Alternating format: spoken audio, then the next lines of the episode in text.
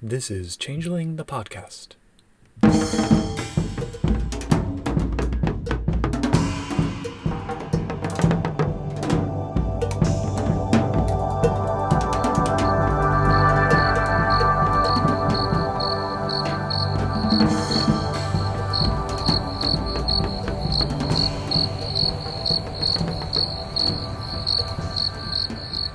Welcome to Changeling the Podcast. Come for the glamour, stay for the vibes. I'm your host, Josh, and with us is your other host, Pooka. Say hi, Pooka.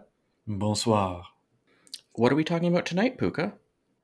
We are continuing our dive deeper, or I guess further, because we're talking about the far dreaming, into Dreams and Nightmares, the, I guess, definitive source book on all things dreaming landscape related.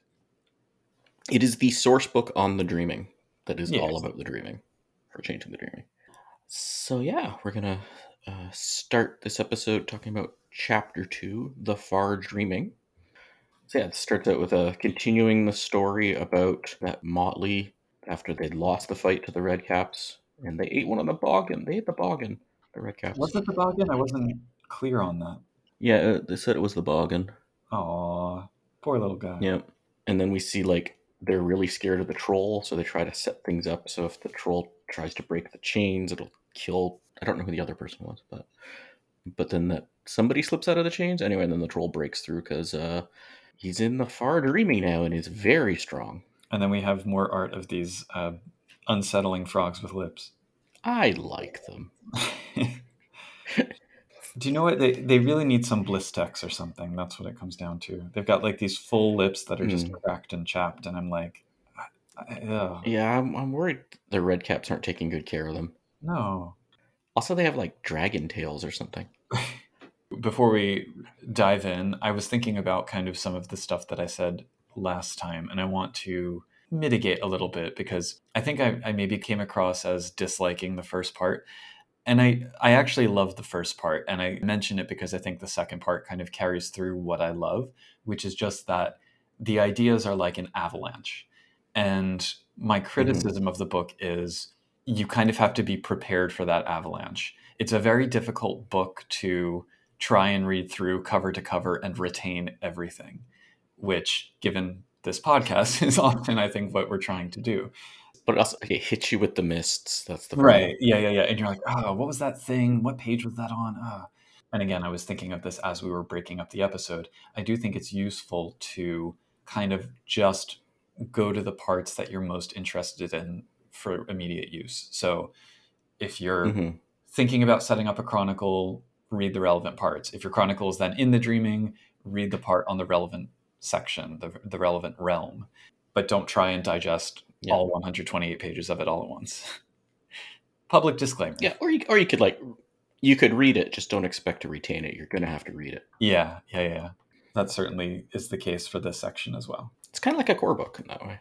Yeah, it's the Dreaming Core book. Like I couldn't I couldn't read any World of Darkness core book cover to cover and Mm. retain everything either. True. But anyway, we we are entering the far dreaming. hmm I do like the note, and I, f- I forget if I mentioned this last time now. There are more stable points in the far dreaming than in the near dreaming. And I suppose it's because it's the Mhm. layer where the myths that have built up over time, that's where they sink. You know, they, they kind of recede from the immediate emotional dreams into this more abstract, mythic, conceptual space. So you have, as the book points out, more dragons and manticores than old flames or forgotten bullies. There's there's a line here that actually I'd never noticed before, and it put together so much for me. It on thirty page thirty seven. The far dreaming is less fragmented by the shattering than the near dreaming. I'm like, Mm. oh, that's the shattering. Like it shattered the dreaming. and the cosmology we we're talking last episode and all this, like oh this makes so much more sense now Well, something I don't think I pointed out last time, because among the many mixed metaphors that they use to describe the dreaming's cosmology, one of them is much more like plate tectonics. And they talk about Yeah. fragments of the dream realms of varying size floating across the surface of either the Umbra or the Otherwhere void, depending which section you're reading. But they also talk about how the Yep. Firchlis, you know, moves through that as the result of the fragments moving around. And it's like, oh, those are like you know seismic waves so it's dream quakes and i Mhm. really like that idea Yeah, I'm picturing like some sort of weird outer space thing where like you have these planets that you're on, they're like umbral realms, and then you look up and there's like asteroids with bridges between them, but the asteroids are all drifting around. That's It's like set design in the Thor movie. yes, maybe slightly different aesthetic, but yes. Slightly different. Well, I mean, you know, Asgard and Changeling Mhm. kind of work together. But we digress. mm-hmm. We get some notes about the landscape here. We learn that the weather is less mercurial but more powerful. And then when changelings pass through the veil of mists between the near and the far dreaming, they get what's sometimes called a second chrysalis that unlocks all of these deep memories. So, Mhm. long lost past lives, and there's also sort of behavioral changes that make them even more their kith. So, trolls become even more trollish, and Boggans become even Mhm. Bogganier. So, And that's getting into the Augment, I believe, right? yeah. So the Augment, I mean, it is in C20, but it's sort of flattened into this uniform mechanic. Basically, the Augment is as a changeling goes further and further into the dreaming, more and more of their human side is suppressed and more of their fey nature comes out. So, in addition to those behavioral changes, there are physical changes. Their fey means become more and more like the mythic versions of their kith from old, and their birthrights and frailties intensify, which I think that's the main mechanical reason people like to run dreaming games because they just want those sweet, sweet attribute dots. Mm. So, But the frailties and the behavioral changes start to cause yeah. strong issues too. And it compounds as well. So, when you enter the deep dreaming, it's even more so. Yeah. I think the near dreaming it's still playable. No, sorry, the far dreaming is, is still playable, yeah. Like it's definitely a thing you can do. I wouldn't want to set an entire chronicle there. Yeah. The near dreaming, because trods run through it, or, you know, by necessity have to at least pass through it in part, I think it's much easier, or it's much more likely for the near dreaming to come up semi expectedly in a game, whereas the far and deep dreaming, you as the storyteller really have to plan for that to happen. hmm Yeah. But I think like far, we'll get into deep dreaming another episode, but like Yeah. I, I tend to run a lot of mechanics. I tend to, and I tend to either go by the book or we have like house rules or whatever, right? Mhm. Anytime I try to do deep dreaming, I'm like, no, I can't. This is freeform now. I can't follow this. I think of it sometimes as near dreaming is for like mysterious, quirky, the the everyday sort of bombastic changeling stuff intensified, but it's still within the realm of human experience, more or less. It feels like a dream. And then far Yeah. dreaming is where you start to get into legendary and mythic, and then deep dreaming is epic or cosmic, like that scale, yeah, where it's sublime. yeah. The augment here. So in the in the far dreaming, it's one of those you, you need to keep in mind. You need to talk about how your red caps explicitly might start to try to eat the other PCs, but They just like can't that. help But themselves. Yeah, it's still playable, right? I, I have little like ideas on how to tweak tweak it. I'd have to compare this to C twenty and things like that, but I think it's pretty decent. Something that you lose in C20 though is some of the the really thick description you get here. Like I marked a couple sort of standout things that I love. There's notes about how the eyes of the Eshu become these like infinite pools that you can, you know, see all these places reflected in. The Sluagh become semi-aquatic weirdly, and then as you move into the deep dreaming, they become or they have the ability to become like vapor. The Pooka Mhm. believe everyone else is lying in addition to themselves, which I think is a nice touch. And then, of course, you have like the sidhe and the Yeah. trolls swiftly approaching the double digits in appearance or strength. So Yeah. What does what does appearance nine look like compared to six? Yeah.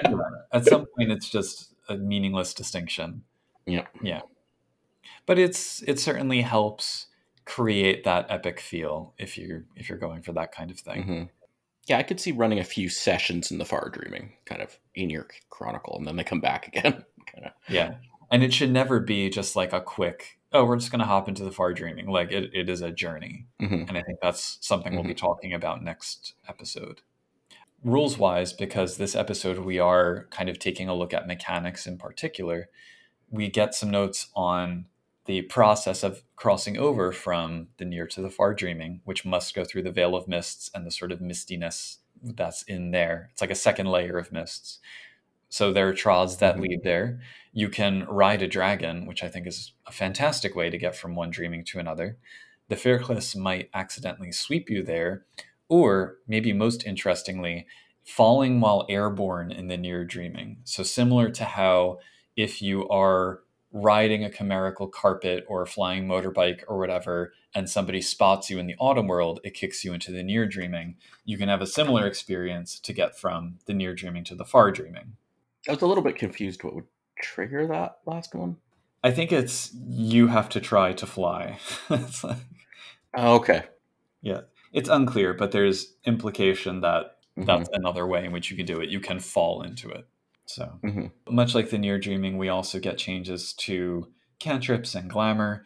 So, there's an additional difficulty reduction on cantrips. All cantrips are weird and no longer require glamour, and temporary glamour replenishes quite quickly. I actually don't remember how much of this was ported into C20, but I believe for the most part, the rules are the same. Yeah, I think if it was, it was like slight tweaks.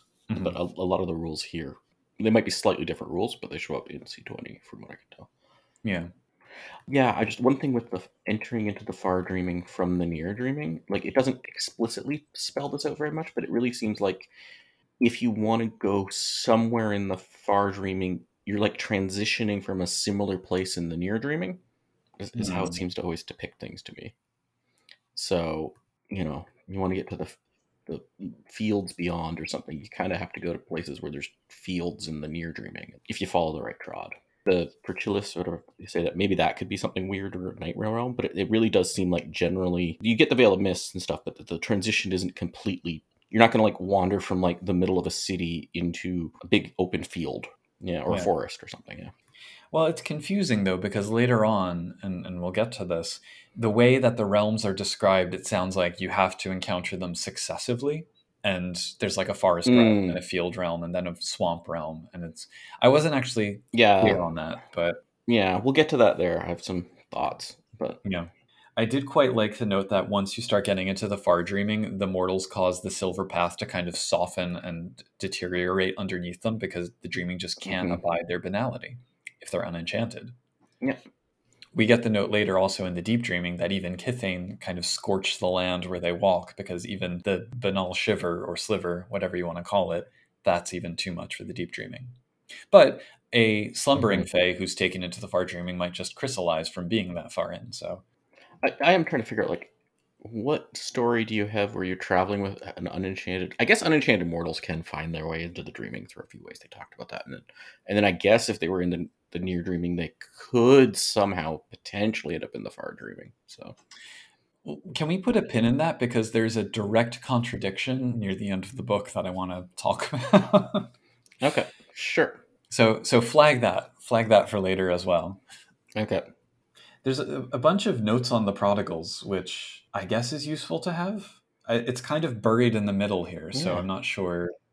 this is possibly the most crossover heavy changeling Yeah. book including isle of the mighty but this is like more crossover than those crossover books it seems like Yeah. It's helpful though. I mean, there are these notes that basically say mages can never fully overcome the mists, especially not technomancers. And the Mhm.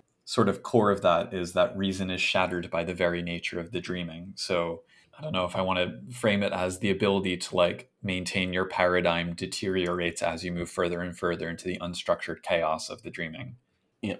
I feel like some of the like cult of ecstasy or something could probably do okay, depending on which member you're talking about. But There's also the suggestion though that this this can create marauders, which I kind of like as a as a story hook. hmm And there's also a cool note that humans often have deja vu when entering the dream realms, as well as a sense of dread about the Fae. So I like that as the Mhm. humans pass through the Veil of Mists, they're unlocking this sort of deep socio historical knowledge about how humans and the Fae used to interact. Not great. Mm-hmm. I also want it's talks about things like it doesn't really get into, but it says like oh, sleeping people remembering this and they're sleeping. Like I Mm. do wonder if you can just have these kind of almost like astrally projected, not exactly sleep like mortals showing up sometimes would be kind of neat. It hints at that, but doesn't I don't think it explicitly says that. Certainly in the near dreaming, but then can they get into the far dreaming? Unclear. But it talks about how they all remember that, like they've been there in the far dreaming. Like, I don't know. It was it was. Uh, Yeah. I mean, it is saying people still what humans dream, so maybe they could on some Yeah. level. Shrug. Mhm. And then we have uh, places of import. of which there are several. hmm The places are kind of in two different. The, the chapter talks about them, but then it also gets talked about in a second chapter. Yeah, it's kind of like the the overview of the setting, and then later we get specific details Mhm. about particular parts of the setting. Yep. So it talks about spawning fields, but maybe they're not spawning fields, but maybe they're really spawning fields. But they're at least places with lots of dream stuff. and there's the Great Forest, Yeah. just the one. Yeah, and then a bunch of different forests within the Great Forest. Yep. We get this this little poem about the discordant woods, which says, "Though the fruit of the trees is sweet and nutritious, though the loam of the forest makes a comfortable bed, though the game in the woods is in plenty, the discordant woods bring a silent dread. The discordant woods are lovely." Maybe I'm supposed to sing that, but I don't know what tune. Uh, it sounds sounds like a poet more poetry than song to me. So yeah, there's the forest of life Mhm. where everything is not what it seems, and the discordant woods are peaceful but awakened old hatreds, and then the resting place where it's actually peaceful, and the Mhm. walking trees. That will eat you. Yeah, And the splintered mountains, which when I read that part really reminded me of like Zelda Breath of the Wild. But anyway, there's giant mountain things. and within there, within the mountains is Auron's forge, where the Thallain believe there's Yeah. like an arsenal of powerful weapons that can bring back winter and then Mhm. spring, because that's the whole Shadow Court thing about cycling through the seasons. And then the Sea of Sorrow, which is actually a desert. And then uh, the Slumbering Oceans. Which connect with both the near and the deep dreaming through sea trods. Overall, I mean, it's almost like this this would probably be enough for me to run a game because we do have pre-packaged dream Mhm. realms, but I guess these are more like dream biomes. I feel like that's enough for Mhm. me. But Yeah, we can get to the realms of interest too, because they, they expand on these. I would have liked just like a paragraph even of just more ideas that are never that aren't really fleshed out, more starting points, if that makes sense. yeah, definitely. Because it is very vague, and the near dreaming section was similar. Like it kind of gave us these very broad strokes about kind of locations, but they're all very sort of Mhm. generic Concordian places. Yep. And then we get into we're gonna go to skip ahead to chapter four, at least part of it, the realms of interest. And this is sort of what I'm talking about here. If you read it one way, it feels like these are all the realm the the realms of the dreaming, and I'm like, that's not a lot of realms anymore. And I can just do this in my game, fine. But I would have preferred if it had like the hint that there's actually way more than this. This is just the one they're covering here. Well, it says, I mean, the chapter does open no list of the dominions to be found within the dreaming could ever be comprehensive. Mm-hmm. And then it says this compendium includes an assortment of those latter realms. Yeah, But it does. it's it's a nitpick. Yeah, no, that's fair. It, it reads to me like, frankly, a Dungeons and Dragons book where it's like, here's a chapter where every two pages we're going to cram as much information as we can about this realm you might want to use in your game. I'm fine with that. Mm-hmm. It's just, like you say, it, it's if you want to actually run a chronicle for an extended period of time in one of these realms, you probably need, you know, something more significant. Hmm. Yeah. I think that would only make sense if there was way more changeling books published than there were. Like if it was like Right. revised mage level books, then we could probably get like Yeah. ten books all about different dream realms. I mean, the storyteller's vault is a thing. yeah, that's actually a really good thing. You can have chronicle ideas or setting things just using one piece of the far dreaming or something. Yeah. Well, shall we talk about some of those pieces? Yes. So you have the Veil of Mists, which is yeah that border between the, and it's talking about a refugee crisis. Yeah. It's an interesting uh, choice. it's like somewhere between gen- um, a refugee crisis and a gentrification thing going on. I guess the idea is these are changelings fleeing from banality slash the autumn world slash the shattering, but time is Mhm. weird in the dreaming, so maybe they just got here. And yeah, setting up camp on this border between the near dreaming and the far dreaming because reasons. Well, I mean, there's only so far you can get, right? But I don't know. I don't, yeah, I don't really get why the fields behind. I'm just picturing like waves upon waves of boggans.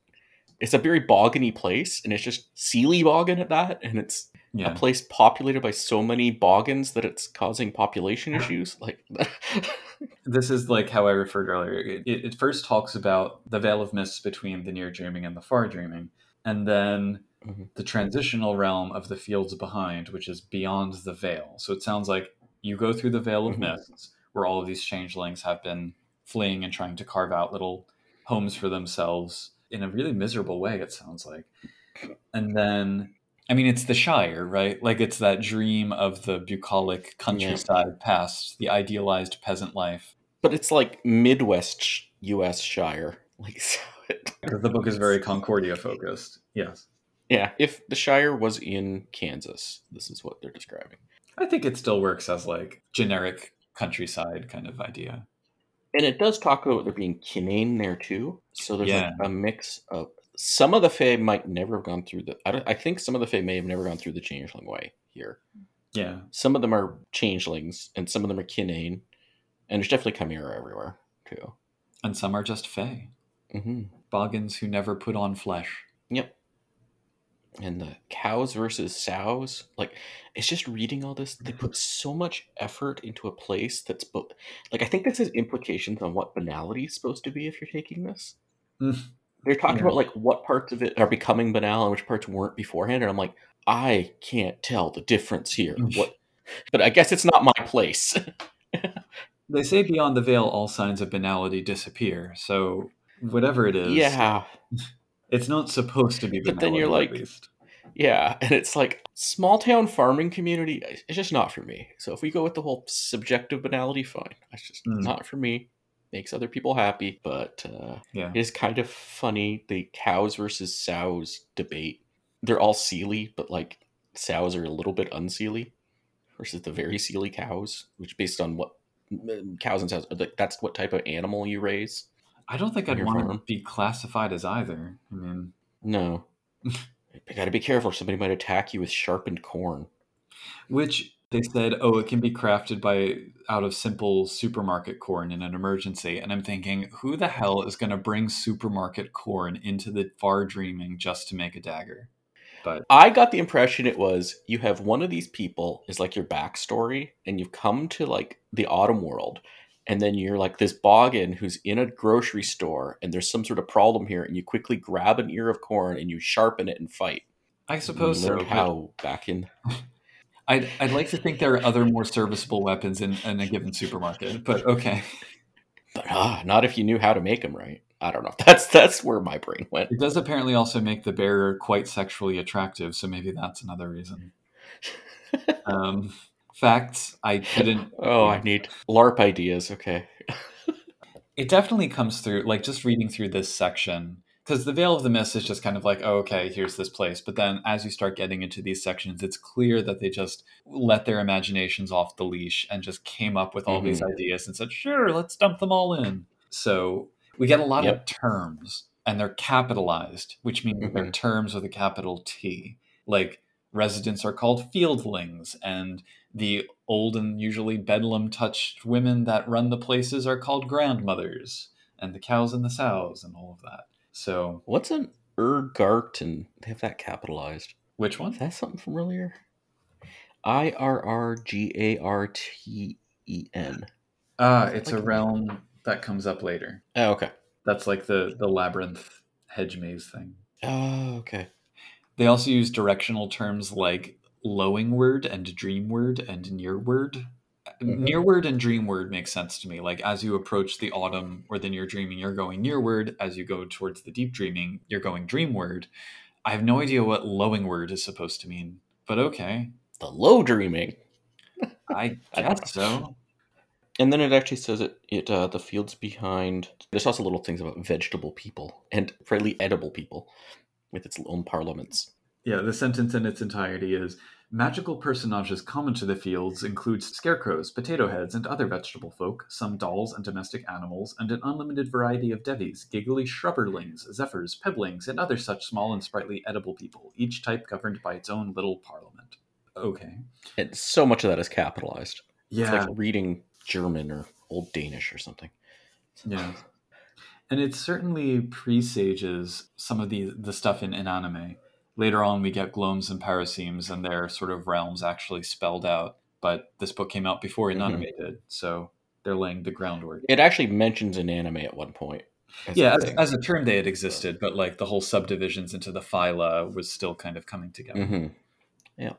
So then it says, past the fields behind. It's getting less and less happy farming community and more and more very rural wasteland. But like it's a transition place, transitional change. Swamps and blasted Yeah. heaths. So you end up in the Bullydale Wastes, where the red caps are. Yep. And also unattended birthday parties you might run across. it's kind of the the idea of bullying kind of manifest in a whole bunch of ways because they also say there's like bandits and cunning chimera and lesser nightmares feral childling Yeah. I think of it as as the petty nightmare realm. yeah Like, yeah, it's, yeah, it's not the like absolutely terrifying nightmares. It's like ugh, nightmares. yeah the lost nursery battalions which are childling chimera who have gone feral after living their credo no fair to grumps too zealously and too long hmm and again we get terms of record like bullylings to refer to residents of the bullydale wastes hmm Oh, we also have the 12 Witches of the Marsh, my favorite of whom is Baktasha, a particularly experimental cook, because that makes me think the realm is filled with the nightmare of molecular gastronomy, like where all food becomes an, an iridescent foam. You know, Oh, this was before that was a thing, though, wasn't it? the nightmare may have already existed. Yes. Oh man, think about how it's been it's been heightened now.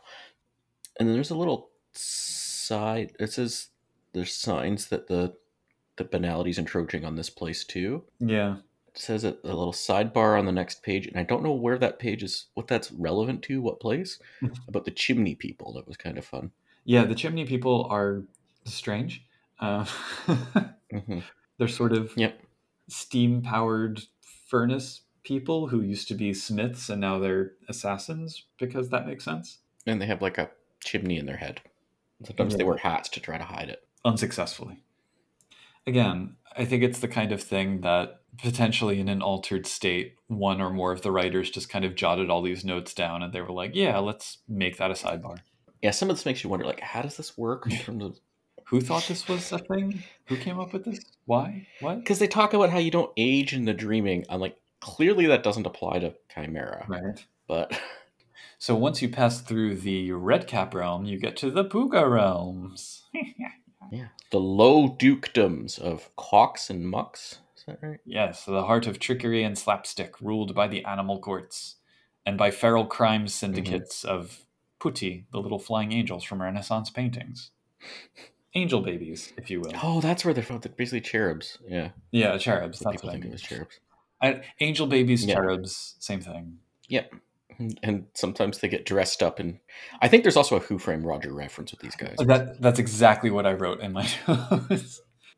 yeah, walking around with their cigars. But each of these, I mean, again, we could we give all the details from Quox and Mux, and it's just random things that are in here, like other magical keystones of the dukedoms include the seven naughty words, the kazoo, and the bent spoon. The heraldic insignia for both Mux and Quox is an inflated bladder. The bladder of Quox is displayed normally, but for Mux the bladder is inverted. Okay, and it, it really feels like I wish there were a list that just had here's the name of the realm, here's a few words of description on it. If this is the kind of thing you're going for, turn to this page and just read this section. Yep. Because there's so much to dig Yeah, it makes it seem like you're always traveling this one. Like it's always going to go this way through these realms. I'm like, but they also said there's so many realms. Yeah. This is obviously a trod takes you through this. That'd Yeah. cool, but Maybe it's the trod that the, And I- the airship Dreamcatcher in the fiction is following or something. and they talk about Bruins in here as some sort of bear chimera that are dying out or something. And, and I'm like, is that the bears from like the art that we keep talking about? Ah, maybe. Well, they're probably retreating to the the deep dreaming realm of balloon. Yep. So then, and here I think it's like a separate section because the header font gets much bigger. The deep word road, and I feel like that's the trod in its continuation because then they're talking about leading towards Mhm. deep dreaming. So we have two sort of alternate paths. One is the Milderwood or Milderwood. I'm not really sure which it's supposed to be. And that's the Great Dream Forest. So it's kind of connected to the forest of lies that we saw before, the heart of all dreams of trees and shadows, but also the spawning ground for illusion and malicious untruth, where the white Fomorian court is imprisoned. Well, mostly imprisoned. Is this the book that first mentions like Fomorians having courts? I think so because they they mention the, the white, the red, and the green, and additionally they make references to these documents called like the Green Compendium and the the Black Compendium. And so, Oh, if we ever if we ever get to have physical things on DriveThru, that would be perfect. yeah, Like a book of Nod equivalent, the Black Compendium, the Green Compendium. yeah. There's a sidebar about possibly the best white court Fomorian, which is Liliu, the lady with bones instead of a hand. Yep. Yeah, she she's been like living in my brain ever since I first read this years ago. Yeah. Possibly literally. Uh, it makes me think in terms of and again you're familiar with this than i am but with connections to exalted and the fair folk this Yep. name strikes me as like an exalted name so I feel like the people that wrote Exalted the Fair Folk read this book, and we'll talk about that eventually Yeah. when we talk about that. But it definitely has an inspiration there. There was one thing that was on earlier on page seventy-one. It mentions dryads again. yes uh, because it's it's slowly building up to a more rigorous typology of Inanimae mhm. There's also a note that the Empire of Masks in, is in this part of the Far Dreaming, and this corresponds to the Arcadian Gateway slash Hy-Brasil false Arcadia realm that's ruled by Mariana of House Ailil. So more connections. hmm And it also has the forest being where the White Court city was that was Yeah. defeated in the War of Trees. Which is, I, I'm confused by the timeline here because, like, do they even mention the? I don't even know if they mention the Tuatha De Danann in this book. They do. It's all like, They, they do a couple times. but if I just try to think about like what was the history, like this presents there as being a war between the Fomorians and the Kithain, led Yeah. by the Sidhe, as opposed to, so like who were the Tuatha? Were that before the anyway? I think that Denizens of the Dreaming really tries to bring all of this together in a more coherent way. Like this book kind of establishes a lot of the terms. We get things like the Triumph Cask of Sorrows later, and then Mhm. Denizens of the Dreaming creates like an actual specific story kind of through line, I suppose. Yep. We get some of it in here too, though. Mhm. But yeah, they do keep saying like the Arcadian army, so unclear. Yeah, and they're saying several ways to get to the deep. So this is the by land. Yeah. I just want to point out there's the Knights of the Rose, the Rosen Cavaliers, and they're a paramilitary arm of the inanimate, not inanime, court of seed instead of seeds, but staffed entirely by spirits inhabiting rose bushes. I guess proto Kubera, who are rosy themed.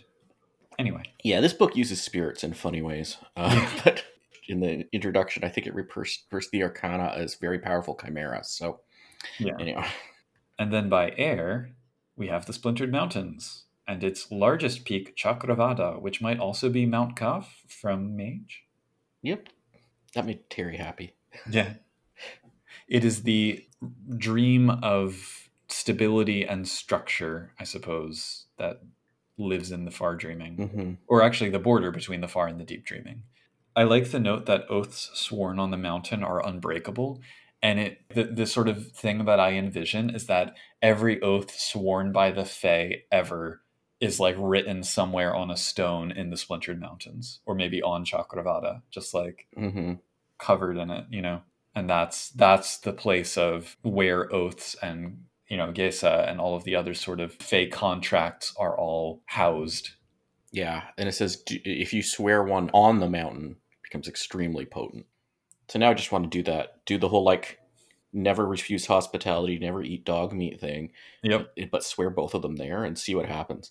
But Well, so another idea that again, I, I don't know if I'm making this up or if it's buried somewhere in the books, but because the red court of the Fomorians is supposed to be slumbering but stirring underneath the mountains.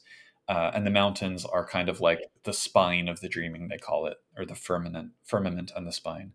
So it makes me think, well, if the red court awakens and they make the mountains quake, does that shatter every oath? You know, what does that do? So that's awesome. thoughts for the future. But it's also where mythic creatures tend to retreat, like griffins and dragons, because if they can no longer stay in the autumn world, this is like the most stable part of the dreaming where they can live. Mhm.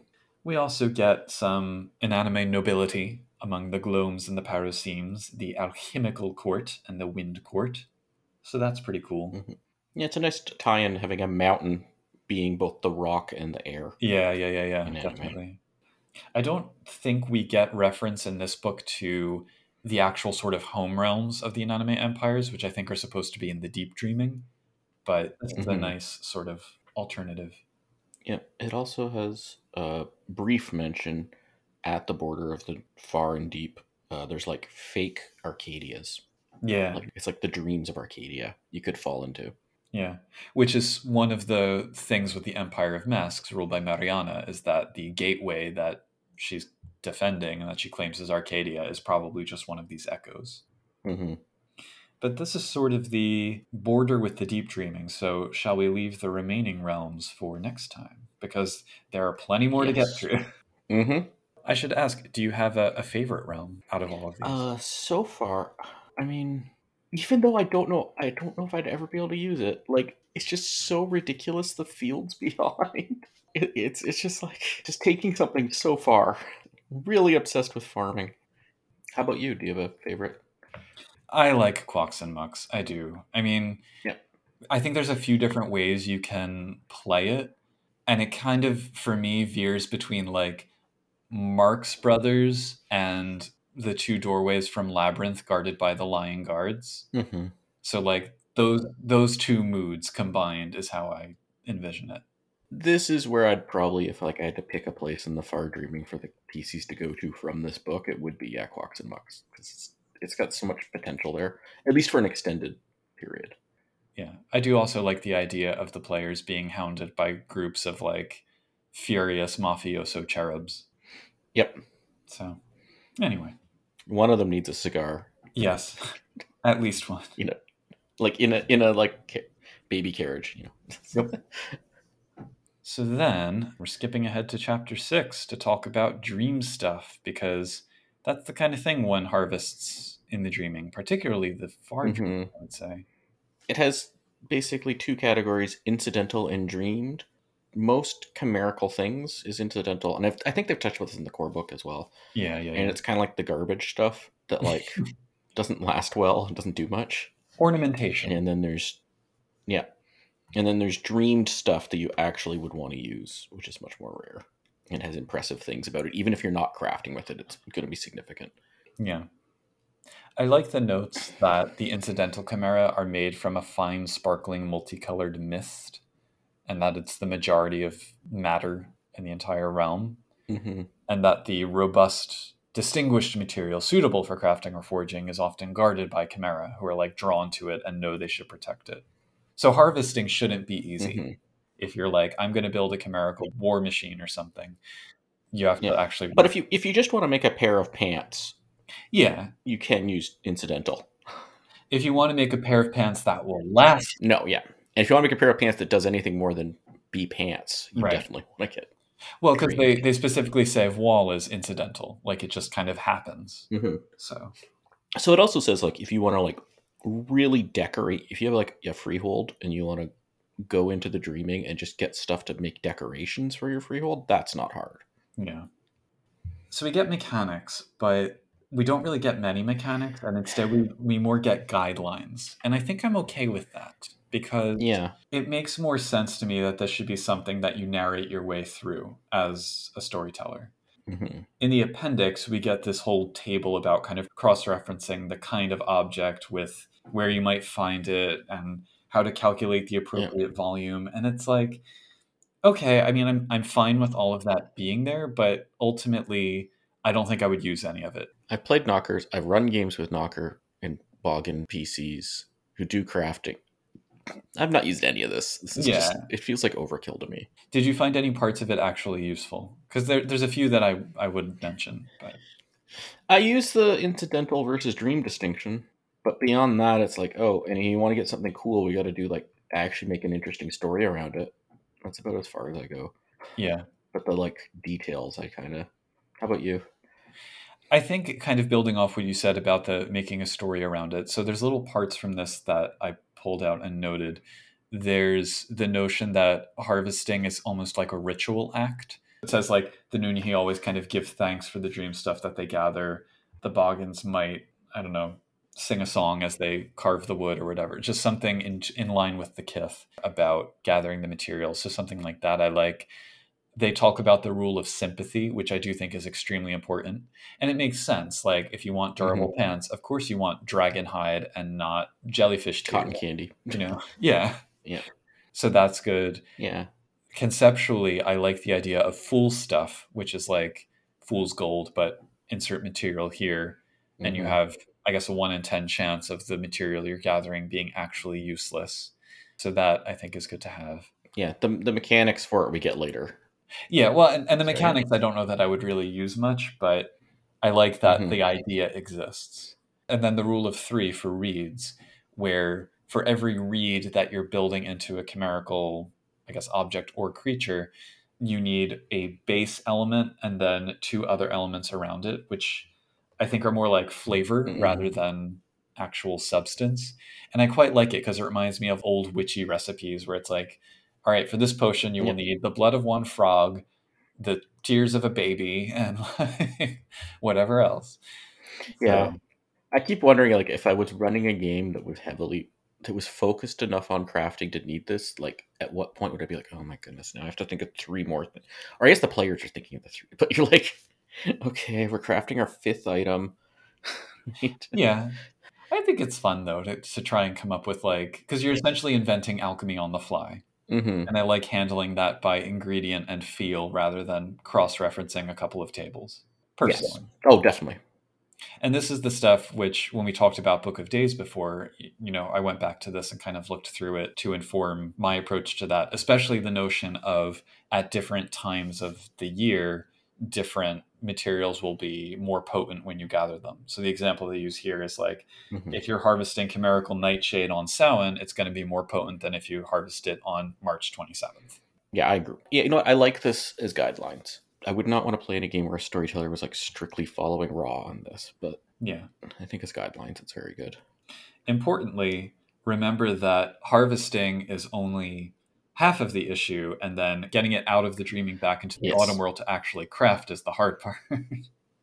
yeah, and I mentioned, mentioned about this one like particularly nasty boggan who like will give out maps to where all the good stuff is, and then they set it up in a way that they can like ambush you when you come back. It's yep. My Yeah.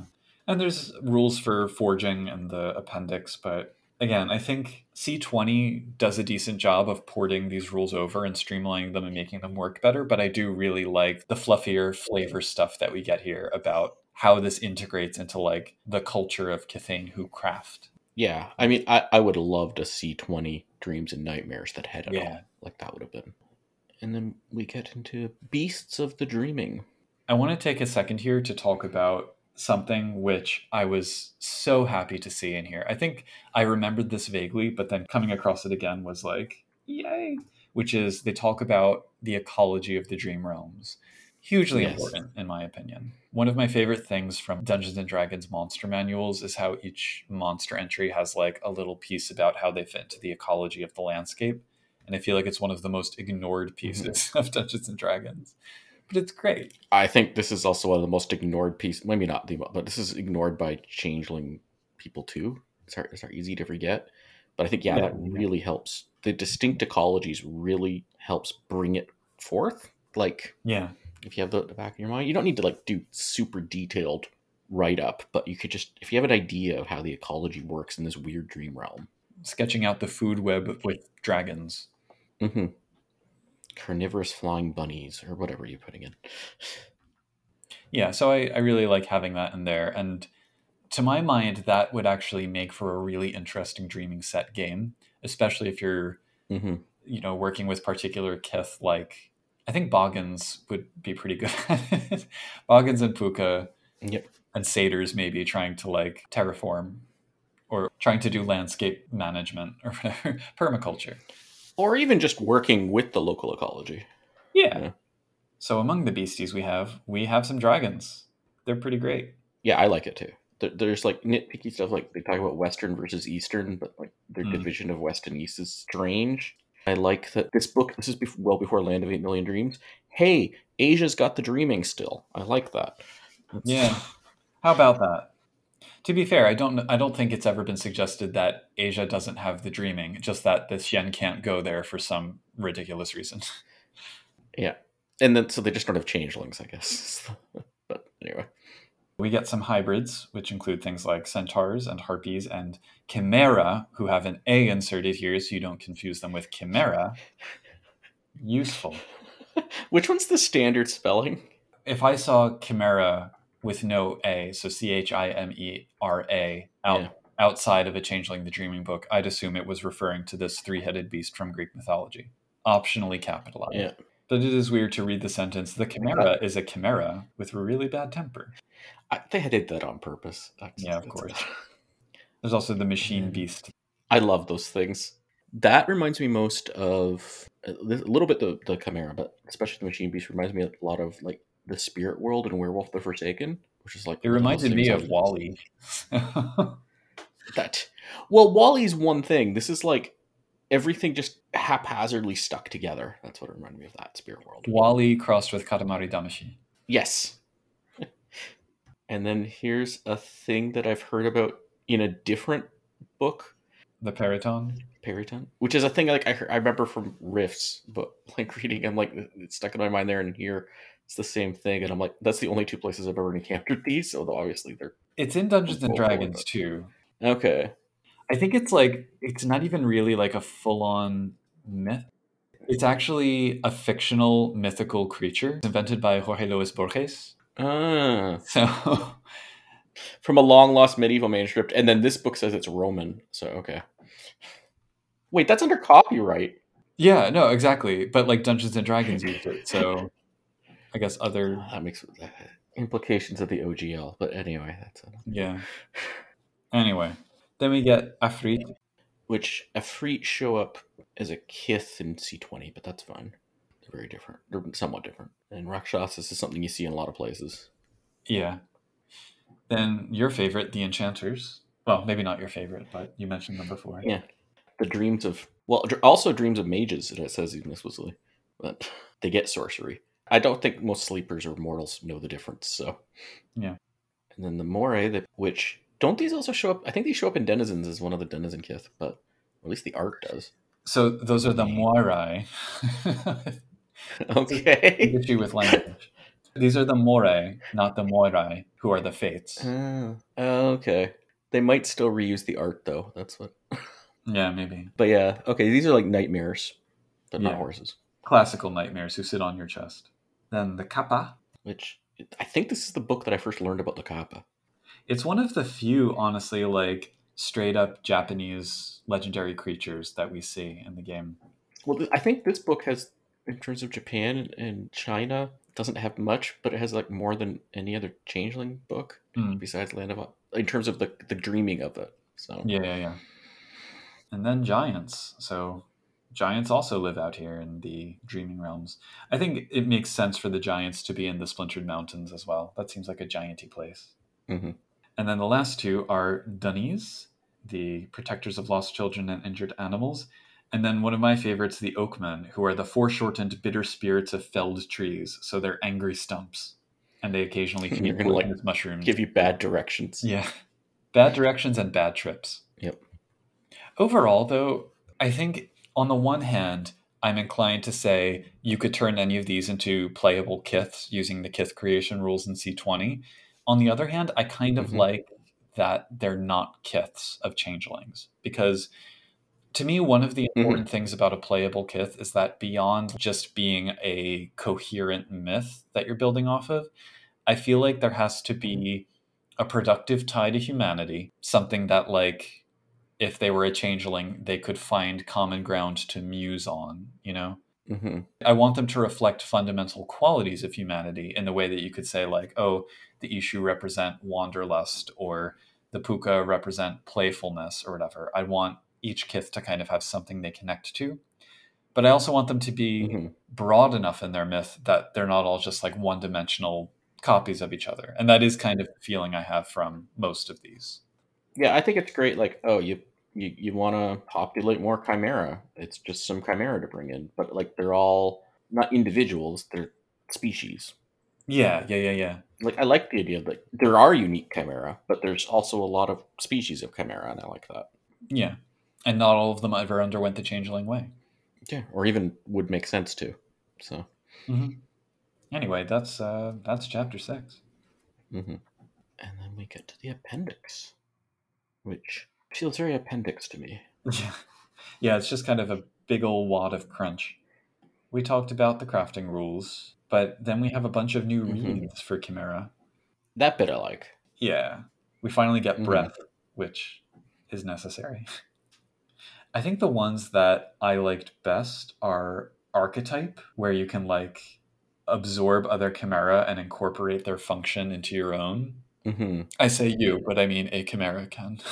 The archetype also fits into what I was talking about with the werewolf, the forsaken spirits. But anyway, yeah, Oh, okay. Yeah. yeah. different spirits will sometimes prey on each other, Mm. and it's got an whole like ecology of spirits as opposed to like in World of Darkness. And the spirits can sometimes prey on each other, but if like there's a word, I can't remember the word for it. There's a word for like when a spirit starts eating too many weird other spirits that don't make sense. And you can that's when you get like a horse with like a car wheels, and it's but it's also like roaring like a tiger, and it's like uh, these aren't good. It's like Annihilation, the film. The, the other ones that I like are Poof Be Gone, where the Chimera can just kind of disappear and then reappear in another part of the dreaming. And uh, Riastrad, which we saw before in The Enchanted as a mortal power, but it's the same kind of berserker rage warp spasm thing. hmm So it's nice to see a Chimera go berserk. And we also get Banes here, so they're flaws for Chimera, which is a pretty cool thing to have. Like Riddle Game and Vulnerable Spot. So yeah. Then we get to Mists Revisited. They take this chart to C20, but this is really I don't remember being this harsh in C20. It's, it was too harsh to me. Like so many PCs I'd have just not remember anything when they come back from the dreaming and be kind of useless when they're in the dreaming. Yeah, well, it kind of relies on glamour being significantly higher than banality in order for like hmm useful experiences to be drawn from the dreaming. but it's also Yep. I mean, the tables are still kind of confusing too. The the thing that uh, I Mhm. wanted to point out from before that I said let's put a pin in that on entering the dreaming. Basically, it's the same kind of thing in C20 where you subtract banality from glamour. I think it's the same thing.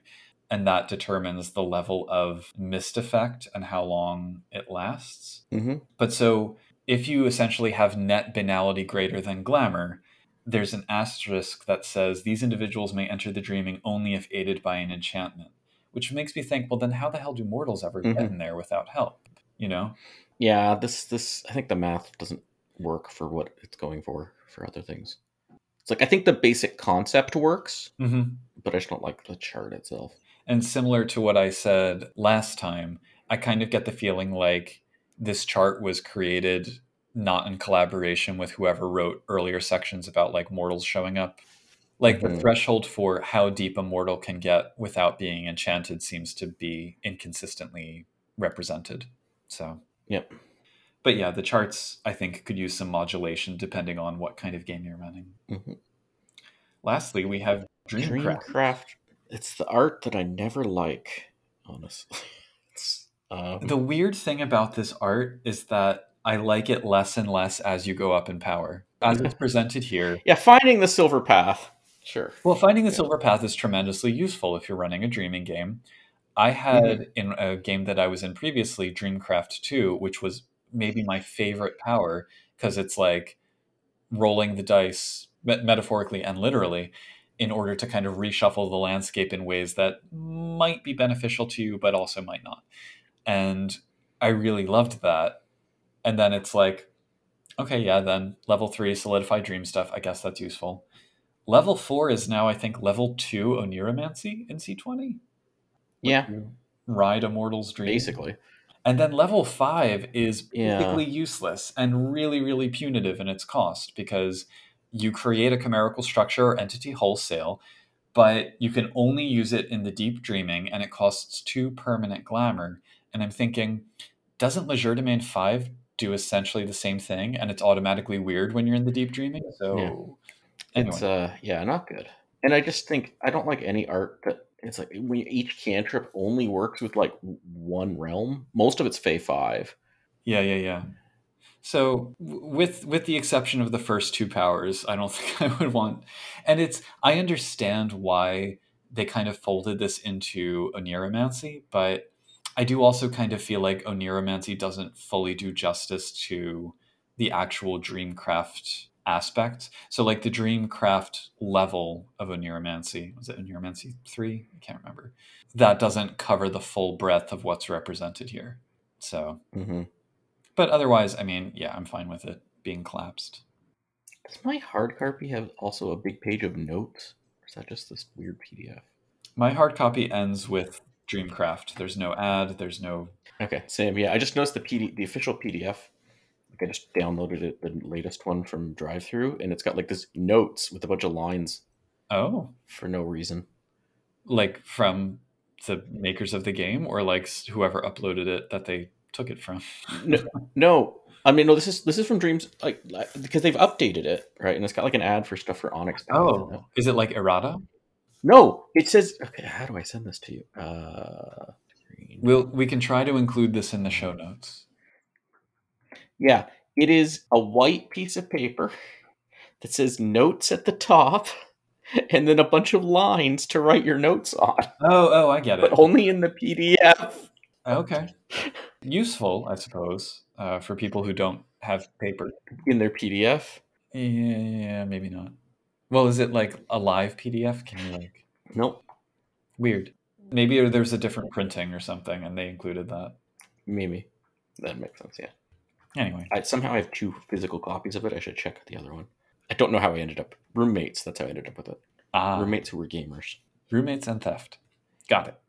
So that's uh well, I was about to say that's the book, but we have skipped over a couple chapters. In terms of Yes. the far dreaming, the realms, the things that live there, and the mechanics that govern them, what were your overall thoughts? This is like possibly my favorite changeling book. Yeah. There's definitely pieces where I'm like, like, like some of the rules. I'm like, uh, maybe not.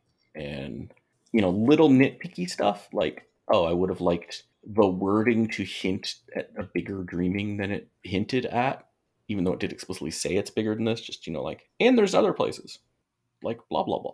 I, I just feel like a little paragraph just saying that at the end would be like, and they just like name like 20 weird evocative names with no d- details. Like that would go a long way, I think. There is a little bit of that in the deep dreaming section, like when they mention the 13 Mhm. oniric realms by name or whatever it is. And they're Yeah. basically just names from Greek mythology. okay. and the whole crafting stuff it's like that is so much i like it it's just Yeah. i guess it's not that many pages devoted to it but still Yeah, I agree. I mean, I agree that it's probably one of my top two or three Changeling books. I love the density of ideas. I just wish they had kind of telegraphed it more because I think it could be overwhelming for a reader. I do think it would still be useful to a C20 player, but probably in the sense that the rules that have been adapted and updated for C20 are what people should be using in in that Yep. uh, edition.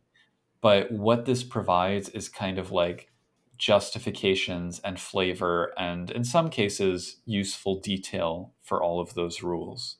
yeah this is for for, for a c20 storyteller of all the previous supplements that came out in previous editions this is probably i'd say the most useful certainly for going into the dreaming Yeah, well, and, and that's the other part that's useful is it just gives you all of these realms that you can just drop into your game. mm-hmm. Yeah, I'd I'd heartily recommend it, despite Mhm. my sort of nitpicks about, parts of it. yeah yeah, i think like the main thing it would be like a and i don't even know how i'd do better job but like maybe it needs a restructuring like the content is good but some sort of restructuring to make it a bit easier to read So next time we'll be talking about the deep dreaming, but then also chapter five in the book, which is about freeholds and trods, and that's like why wasn't that at the start? You know, because that would be the entry point for mm-hmm. most Kithain. So yeah either that or yeah the big introduction in chapter 5 should probably go together whatever order you're doing things I don't know if you want yeah, to yeah. start with just all the evocative stuff and then get into how it works later, or start with this, how it works and then get to the evocative stuff. But splitting it like this is weird. Yeah. And also like describing the realms, but then describing them more in a set another chapter is a bit weird too. But these, these are all yeah nitpicks that would be like, how could you take a great thing and make it better? Not Yeah. Hooray. hooray. So yeah, I think that wraps up this episode. Two down, one to go. Yeah. You can find uh, find us at changelingthepodcast.com. You can find us on Facebook, Changeling the Podcast. You can email us, podcast at changelingthepodcast.com. You can go to our Discord at discord.me slash CTP. You can send us a toot, changelingpod at dice.camp. Is that all of the things? Patreon? Yeah, and follow us on Patreon. And once again, I'm Josh. The low dukes of Quacks and Mucks have declared that for the time being, I may continue to be known in some circles as Pooka. Yeah, and uh, once again, don't get stabbed by a particularly sharp ear of corn. Never ride the lonely road, above all at sundown, for dusk is when the little men melt into the mountain, melt into the mountain, melt into the mountain. As one walks the Deepward Road further into the dreaming, one often finds it edged with archetypes of roadside curiosities that have precipitated from the collective human subconscious. The quintessential sleazy motel is infested with long forgotten vermin chimera. The chrome siding on an all hours diner is actually material pried loose from the Silver Path, and the petrol station shop trades bags of pure sugar dross for a good story. Just remember to always pass on the left and keep one dragon length between you and the travelers ahead at all times. Another journey you might consider is to our Patreon at www.patreon.com slash changelingthepodcast, where you can sign up to support our show. Patrons receive our effusive thanks and occasional praise at the end of each episode, and they are Derek, Dorchados, Jason Vines, Oreo, Raz Caboose, Sandjigger, Sija, and Terry Robinson. Today is one of those occasions for praise, so you are all hereby officially declared fine and foxy individuals. Thanks for your support. Listeners can also leave a review on the podcast listening platform of their choice, or by stopping by our Discord at www.discord.me slash CTP and joining the conversation. Thanks for your attention, and wherever the journey of life or its nearest equivalent may take you, until next time, keep on dreaming.